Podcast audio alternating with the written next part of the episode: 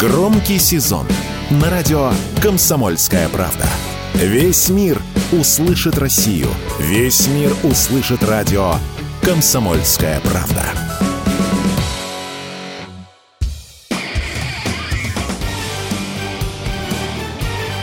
Говорит полковник. Нет вопроса, на который не знает ответа Виктор Баранец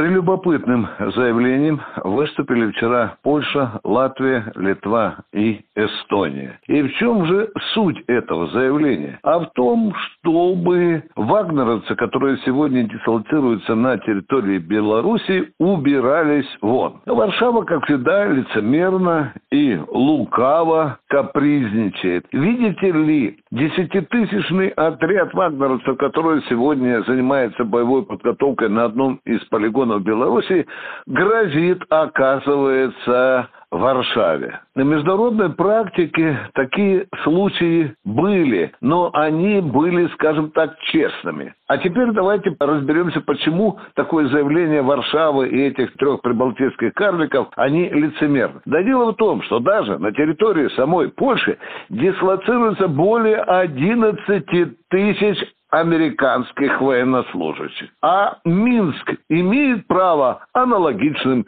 зеркальным, адекватным образом сказать Варшаве, вот вы уберите американские войска со своей территории, а я потом подумаю, что мне делать с вагнеровцами.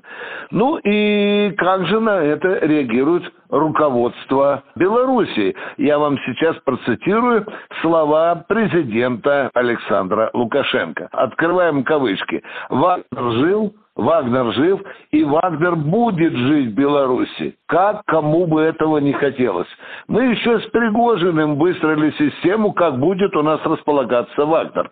В течение нескольких дней все будут здесь до 10 тысяч человек. Сколько, кому, как надо этому подразделению быть и где они будут жить? Они будут у нас жить и работать. Конец цитаты. Ну и я тут добавлю, что вагнеровцев теперь в Беларуси любовно называют песнярами. Ну и что же в итоге? Как будут изменяться отношения Польши и Беларуси после такого заявления Варшавы? Вы знаете, Польша ведет свою линию. Она провокационно нагнетает страсти на границе. Уже до того перепугались 10 тысяч вагнеровцев, что пригнали целую армаду, целую дивизию, подвинули ближе к белорусской границе. Ну, я вспоминаю слова Черчилля, который еще в свое время очень нелестно отзывался о Польше и называл ее гиеной Европы. Сегодня Польша играет роль главной натовской овчарки, натасканной на Россию.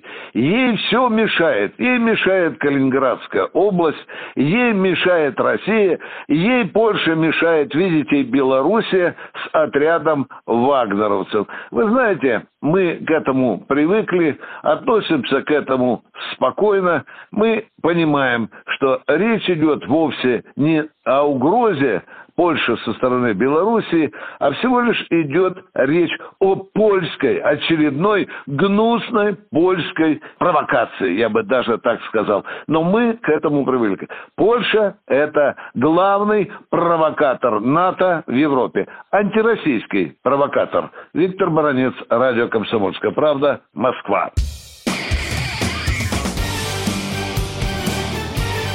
Говорит полковник. Нет вопроса, на который не знает ответа Виктор Баранец.